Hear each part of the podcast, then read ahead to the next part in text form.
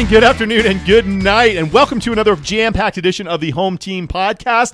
My name is Matt Moriarty with Moriarty Agency at Farmers Insurance, and I am part of a trifecta of fantastic hosts. The first being the super ninja realtor, Chandler Findler. Hello, part of the trifecta. My name is Chandler Findler, your residential realtor with LIV Sotheby's International Realty. And of course, the always awesome, fantastic. Guys, you got to see a picture of John. He's handsome as well. Oh, wow. Oh yeah, he's John hot. Reed. John's hot. Hey, everybody. Thanks for coming back. John Reed with New American Funding, your residential home loan consultant. So uh, we are. That was a little weird. Uh, so we are here, uh, obviously, for you. Uh, to, I mean, the, the goal of this podcast is to obviously educate you with regards to everything surrounding the home, uh, whether it be buying a home, selling a home, insuring a home, anything along those lines. And and one of the biggest things, right, too, is is that you know when you own a home, one of the things that that, that happens is is that you have all these bills piling in, right? Because you're spending all this energy, whether it be cooling a home or, or heating a home or anything along those lines one of the coolest things out there is you know did you is to use the solar to actually do all these things. And there's so many benefits and so many so many things out there. And we've brought a, a fantastic guest in. Uh, his name is uh, andrew Ehrnstein and he is the owner and energy consultant for solar for planet a correct That's right, Matt. Thanks for having me in. Of course, of course, of course. And so, do us a little favor. Uh, go kind of go back in time a little bit uh, and tell us how you kind of got in the business and what led you to where you are today. Oh, absolutely. Thanks a lot. I really am glad to be uh, in this podcast for the home team. I started in the business after uh, being a, a commercial realtor for six years. And in the last couple of years that I was doing that, I was focused on land and water rights. And water rights in Colorado are really contentious. And I had, and basically, the older the water right, the more valuable uh, they were. And I had some water rights that I was representing that were older than the state of Colorado. Oh wow! So they were really pretty cool. And the land and the people that had developed those water rights were really fun to work with. I just learned a, a tremendous amount from them. But it made me sick to my stomach to think that some of the people who were interested in buying those water rights were going to dry up those farms and sell that water to industry, specifically to power generation plants. So I decided as a, a moral. Uh, for moral reasons in uh, the end of 2007 that I needed to get out of that industry and into the clean energy industry, which always protects environmental resources as well as saving people money. So in March of 2008, I made the switch. And really, about five months later, the crash happened, and everybody wondered how I knew what was coming. uh, you know, sometimes it's better to be lucky. Right? Yeah, so I've been in solar for 11 and a half years now. And I've worked for big names and I've worked for uh, regional players.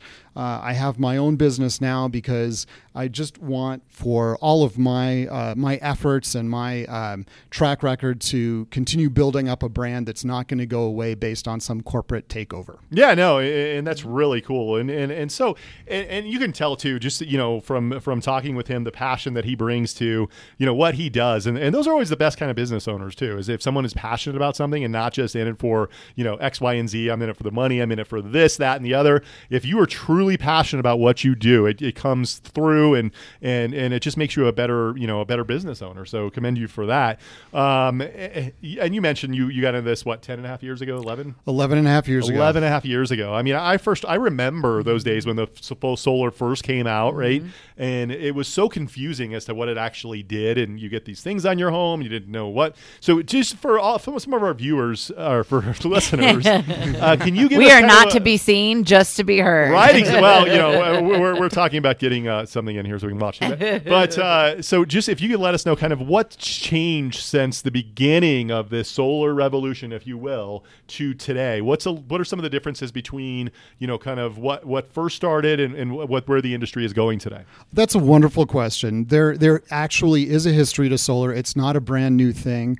Um, in the 11 and a half years that I've been in the industry, what I've seen is that when we started, everybody who was getting solar had to buy it basically for cash. There were no solar loans available at the time. And in Colorado, at least, leasing was not allowed. The utilities did not have to allow a third party to own a, uh, a system on somebody's roof and interconnect it to their grid. So they didn't allow it. They didn't have to, they didn't. Um, then there was a change in Colorado law that required the utilities to allow leasing. That happened in August of 2010. And after that, leasing companies like Solar City and Sunrun came into the market.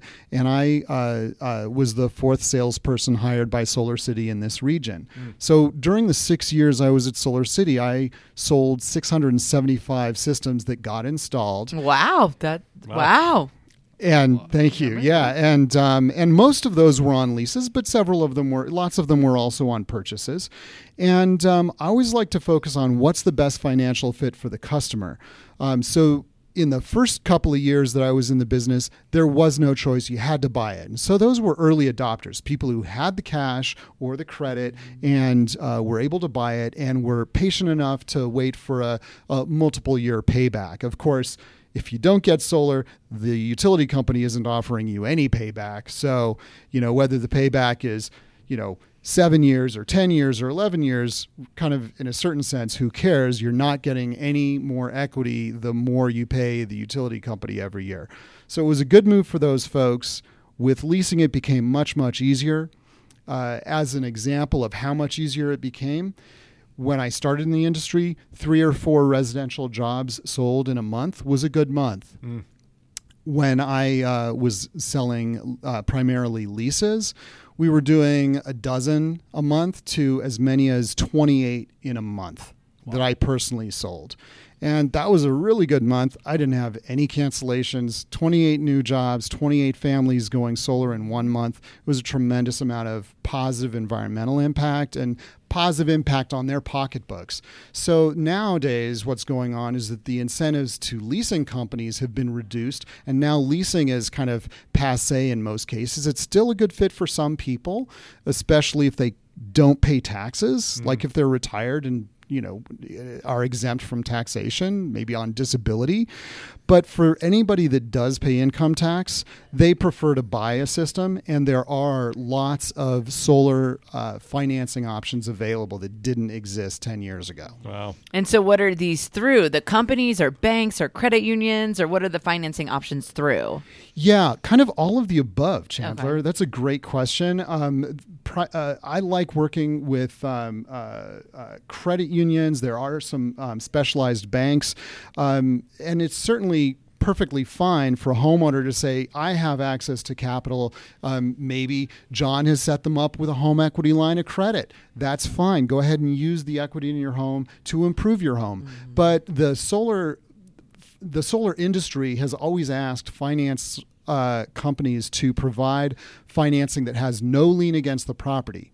So if you're not comfortable having a line of credit against your house, the solar financing solutions do that. They have no lien against the property, no prepayment penalties, and they are aware of the fact that the tax credit is an important part of the financial picture. So they usually have some mechanism or another where you can pay down the note and reduce the payments. So speaking of tax credits, so that's you know a benefit to going green, helping the mm-hmm. environment, things like that. So what do the tax credits look like? Oh, that's great. Yeah. So originally they were it was a 30% tax credit um, and that started in 2006. That's a federal tax credit. So anywhere in America, if you pay taxes, you can benefit from it. Uh, if you pay taxes and you own the property and get solar, and that was thirty percent right out of the gate. Except so thirty percent of what? I'm sorry, the total value of, of, the system. The total value of the system. Yeah. Purchase. So for easy numbers, like if you if it cost ten thousand dollars, it would be you'd get three thousand dollars. Yep. yep. Easy how easy right? are how easy are those numbers? I was just about to reach for my calculator. yeah, yeah. Thirty percent is pretty is pretty easy math. Ten thousand dollars. It's a it's a three. It's all relative. It's all relative. Twenty thousand dollar system. It's a six thousand dollar tax credit. And who doesn't want a tax credit, right? right. Yeah. Um, the problem in the first few years was that they had a cap of two thousand dollars, and then they removed the cap in the end in uh, the very beginning of 2009, and so it's been no cap, no limit, thirty percent ever since then until the end of this year when it is reducing of 2019. Uh, at in. the end of 2019. At the end of 2019, um, if your system is in, is uh, basically if it's installed in 2020, the tax credit is going to be 26%, still very nice, and then No uh, cap still. but no cap. And then uh, the following year, it's going to go to 22%, and then after that, it's dropping to 10%. So you need to take advantage of it while you can. in the next few years. Yeah. Yeah. Yeah. Interesting. What is the average? So just speaking of numbers, I like to go, vi- you know, visually through the thing, right? So, what is the average amount somebody would spend? I guess that's such a general question on a solar system. Yeah, you know, it's For a so single funny. family home. It's so funny. People often ask me um, for a 3,000 square foot house or a 1,500 square foot house, how big a system do I need? And I'm like, I don't know. I have to see your bills. Basically, I have had customers with 6,000 square foot houses that use less power than people who have 1,400 square foot mm-hmm. houses. It's all in the equipment that you mm-hmm. have, the efficiency of the house, and your habits. So if you have a jacuzzi and you have electric baseboard heat, guess what? You're going to use a lot more electricity than somebody who has a well insulated house that doesn't have a jacuzzi and so on and so forth. But we like to ask general questions. Yep. That's what I the know. people do. Yep. I know. I'm like the worst at it. yeah. Oh, like, oh. So I do customize uh, the solution for each uh, building, whether it's uh, you know residential, and I also do commercial. But in answer to your question, a typical residential system might be around twenty thousand dollars total cost. Subtract that tax credit, you're around you know fourteen to fifteen thousand dollars after the tax credit. So you're financing that cost. And guess what? If you have a sunny roof, those panels are going to be putting out so much power that it's going to remove more money from your utility bills than those loan payments cost. And that's a great question too, um, with regards to because you mentioned if it has a sunny roof, right? Can you do like if, if is there a certain area uh, that it needs to face in order for it to be viable, or or it's the flip side of that? Is there any place where it's facing that that maybe um, it would not be a good solution?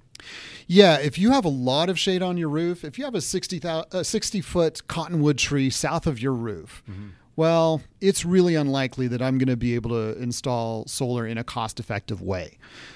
If you have a, a generally sunny roof, let's say at least 85% of the time it's exposed to sunlight, you know, when the sun is up, um, then that's good. If you have a generally southerly facing roof, so south, southeast, southwest, those are all good. If you have an east and west facing roof, probably still fine.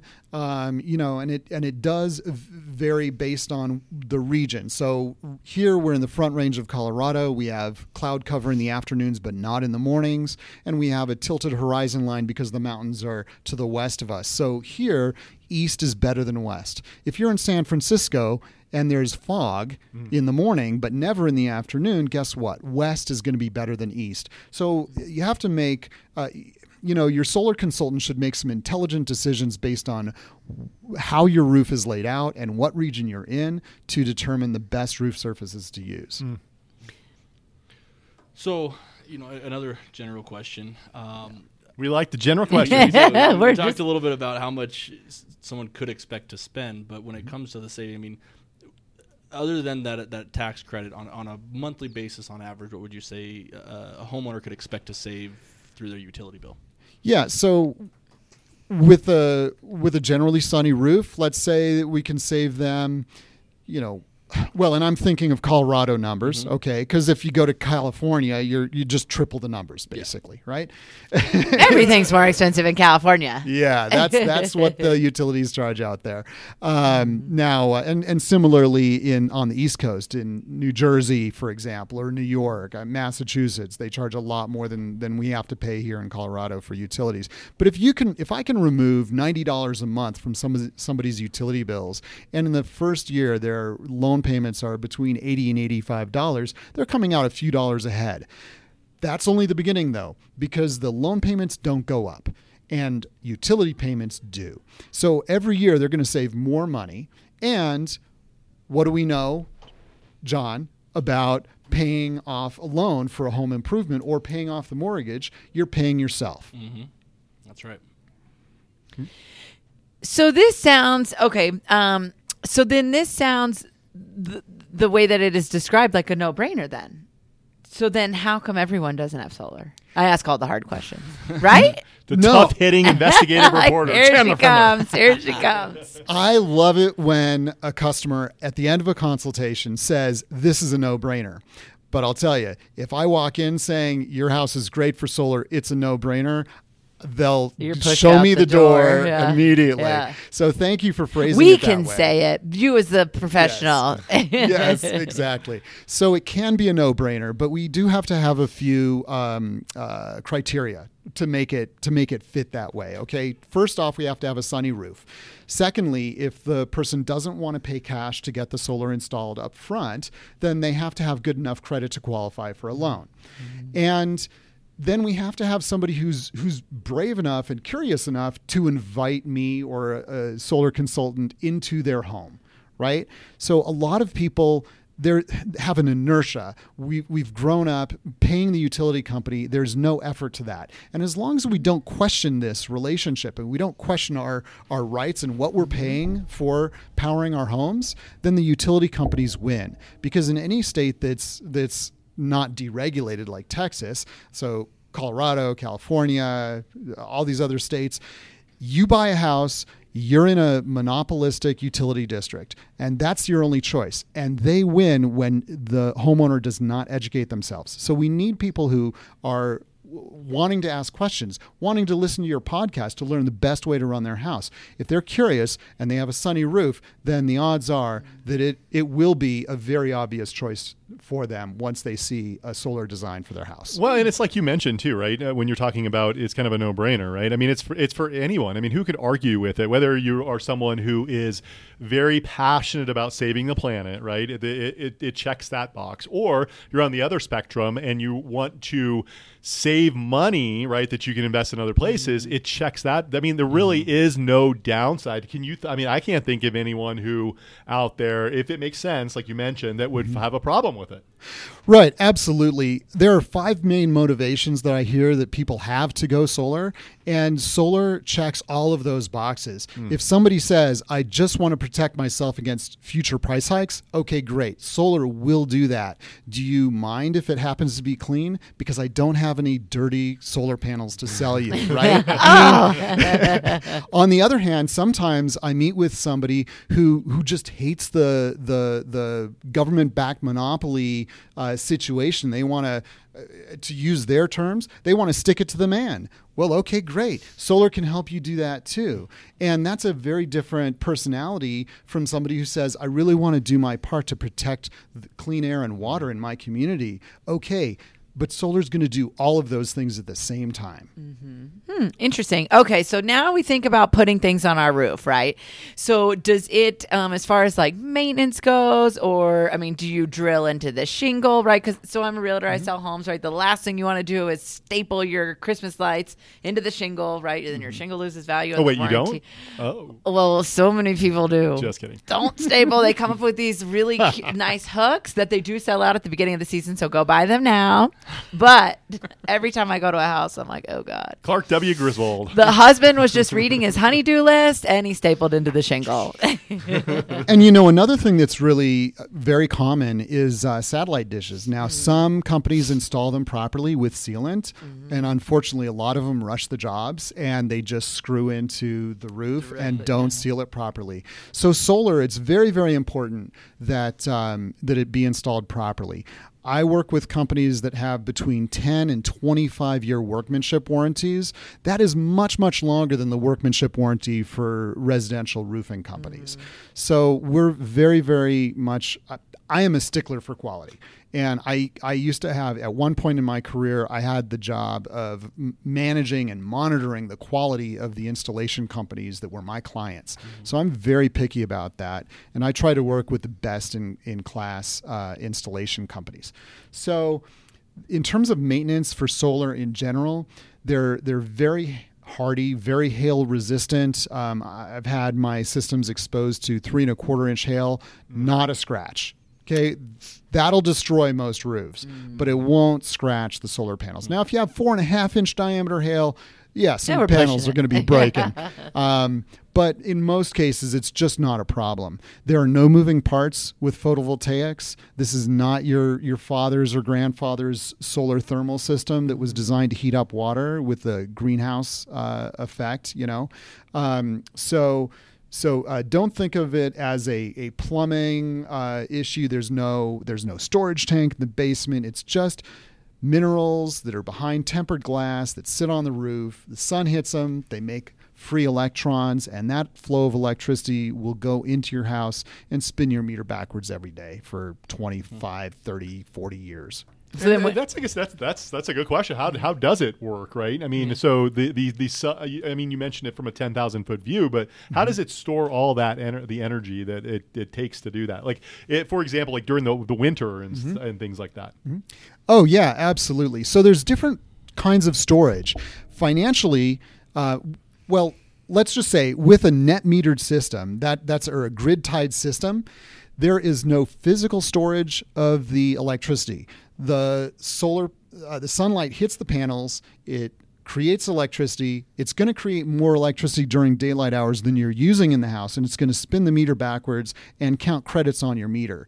In Colorado, you get 100% value for all those kilowatt hour credits. So we're sending it back to the utility company. Yeah, it's eh, eh, going eh. onto the grid and it's going to be used by one of your neighbors before it gets out of your neighborhood. It mm-hmm. actually is helping the utility company use their aging infrastructure more efficiently because d- power generation is distributed out to where it's needed into the neighborhoods. Mm-hmm. So you don't have to generate all of it at their power plant and send it out in a hub and spoke relationship. The utility companies can lose 30% or more of the electricity they generate before it gets to the point of delivery. But if you generate it in the neighborhood, your neighbor's going to use it before it loses more than 2 or 3%. So it actually is much, much more efficient. Now, financially, you got the benefit of storing those credits on your net meter before it left your property. Um, physically, it's not stored, it's used immediately because they're electrons, they're moving around at light speed in that infrastructure. But the cost we're storing in a cloud somewhere. Exactly. Okay. Now that's with a grid side Selling system. it The- back to the. The other option is to have a grid tied battery backup system or even an off grid system if somebody is not on the grid in the first place. And so there are great storage technologies that are available now. Uh, I work with a few of them, and it kind of depends on exactly what the customer's needs are as to what type of battery, uh, how many circuits they need to back up, how much um, discharge and storage they need. Um, you still would be looking at uh, storage over the course of hours or days, not months, um, typically. But um, but those solutions are there, and the technology has come up tremendously in the pa- past few years. And and I'm sure it'll continue to um, move forward as well and progress. Yeah, absolutely. Um, you know, here in Colorado, obviously we talked about the hail and, and things like that. But um, one question I have, you know, in, in some like the off-grid situations or mountain towns or things like that, um, I- mean, is there continual maintenance? Do they have to be brushed off if there's a, a big snow? Is it, you know, is weight of snow piling up on it going to affect um, the the system itself? Great question, John. Installing solar on a pitched roof, actually, the snow is going to slide off that roof faster from the area that has solar panels than it will slide off the, the rest of the roof that has uh, any other kind of roof than a uh, standing seam metal roof. Standing seam metal sheds snow really quickly, but comp shingle and uh, you know concrete tiles and wood shake that'll hold on to the snow for a while. So what typically happens is uh, especially in colorado we have a snowfall overnight then the next morning the sun comes out and guess what? By about 11 o'clock in the morning the whole solar array is probably clear of snow because it all just slid off. So it's it's not a maintenance issue. Um, now if it's a flat uh, a flat roof, then you have to put the panels on racks, and the snow only has so far to slide, so it might take a little bit longer to uh, to slide off. And in um, uh, the tropical regions like Hawaii, um, in case any of the podcast listeners are in Hawaii. Yeah, If you hello, are, we'd love to come aloha. visit. Yeah, Yeah. We need to record there. yeah. There you won't have a problem with snow, and the sun is much more directly overhead, so you can actually mount solar panels flat on a roof. It's not a problem. But here in the northern hemisphere, you know, outside of the tropics, we definitely want to have the solar panels facing to the south or the east and the west. And uh, anyway, so that'll that'll shade that. It's it's it's really not an issue. non-issue. Yeah. Yeah. Oh well, thank you for addressing it. Anyways, okay, so we're talking about putting big solar panels on roofs, right? Mm-hmm. And we're concerned about the outside of our houses, and I sell homes that are located in HOA communities. Mm-hmm. And for those people who don't know HOA communities, um, you know, they just set standards and guidelines for a community to follow. Um, Can't have a pink house or anything like that. I know that's so sad. I would have the pink house. It's very sad. I choose to live in a highly controlled HOA development, but so it might be a concern, right, for some neighbors, especially since solar, you know, is is you know coming more and more onto the market, right? We see more home builders building large communities, but you know, mid '90s we don't. Um, so what what how do HOAs feel about these um, panels? Well, as in a lot of things, it is an educational process. So there are some HOAs that have specifically invited me in, and I have worked with as many as dozens of their homeowners over time to help them go solar. And I've even had homeowners in those communities tell me, if I don't get solar, it's a competitive disadvantage when I go to sell my house. Then you have other HOAs that still think they can tell people that they can't get solar. And this is one of the reasons why some people have never invited a solar consultant into their home to talk. They'll just say, uh, hold out their hand and say, I can't have solar in my HOA. Well, those rules are illegal in mm-hmm. Colorado mm-hmm. and in lots of other states across the nation. HOAs in most states cannot tell you no if you want to install renewable energy systems on your property. End of statement. Now, mm. they can maybe make some architectural requests so long as they don't significantly increase the cost or decrease the effectiveness of the system. So, if you have a, a house that faces south with a roof that faces south, they can't tell you to put it on the north sloping roof because that's going to decrease the efficiency of the mm-hmm. system but they might be able to say, well, we only want to allow solar panels that have black frames. We don't want those silver frames because that grid look on the roof is distracting. Well, that's totally fine. Mm-hmm. And in my residential business, I don't install, I don't offer any silver frame panels, and I have not for years. So, almost basically all the panels that I work with now, outside of uh, very specific kind of architectural solutions for commercial settings, uh, all the residential panels that I sell are uh, black cells on a black back sheet with a black frame. So it's just a solid sheet of Blends black in. across the roof. It looks great. Very nice. So, where do you see the future of this uh, this technology going? I mean, do you have any insights into? I mean, obviously, so much has changed over the last eleven years, as we discussed. Where where do you see this this going in the next ten years? Well, storage is getting more and more popular. Um, hopefully, the problems they're having in California do not replicate themselves elsewhere. Um, in Colorado, our grid has uh, only gotten more reliable in the 20 plus years I've lived here, which is great. But in California, it's been going the other direction. And so, what we see uh, the reaction in the market is that where there were thousands of uh, reservation spots available for storage systems, that's battery backup at the house in California, in a matter of two weeks, over the past few weeks, all of those reservation spots are now gone.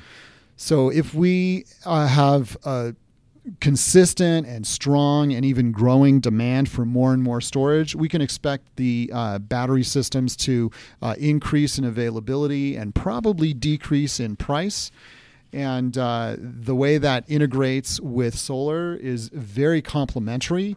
Of course, it is important to keep in mind that um, in unless you are in a time of use billing area um, where you can uh, store bat- store electricity in your battery when power is cheap and then discharge it when it's expensive. Unless you have a situation like that, which most people in Colorado and a lot of other states don't have, um, then there's not a financial reason to have batteries. Like it's hard for me to justify it on a spreadsheet, but somebody may very well have a reason like I can't afford to have my freezer, you know, go go down and lose three thousand dollars of food that I store in my freezer, or I run a business out of my home and I can't have my servers offline mm-hmm. for three hours at a time. So those are like subjective reasons to get uh, storage, um, but um, but it absolutely is solid energy security.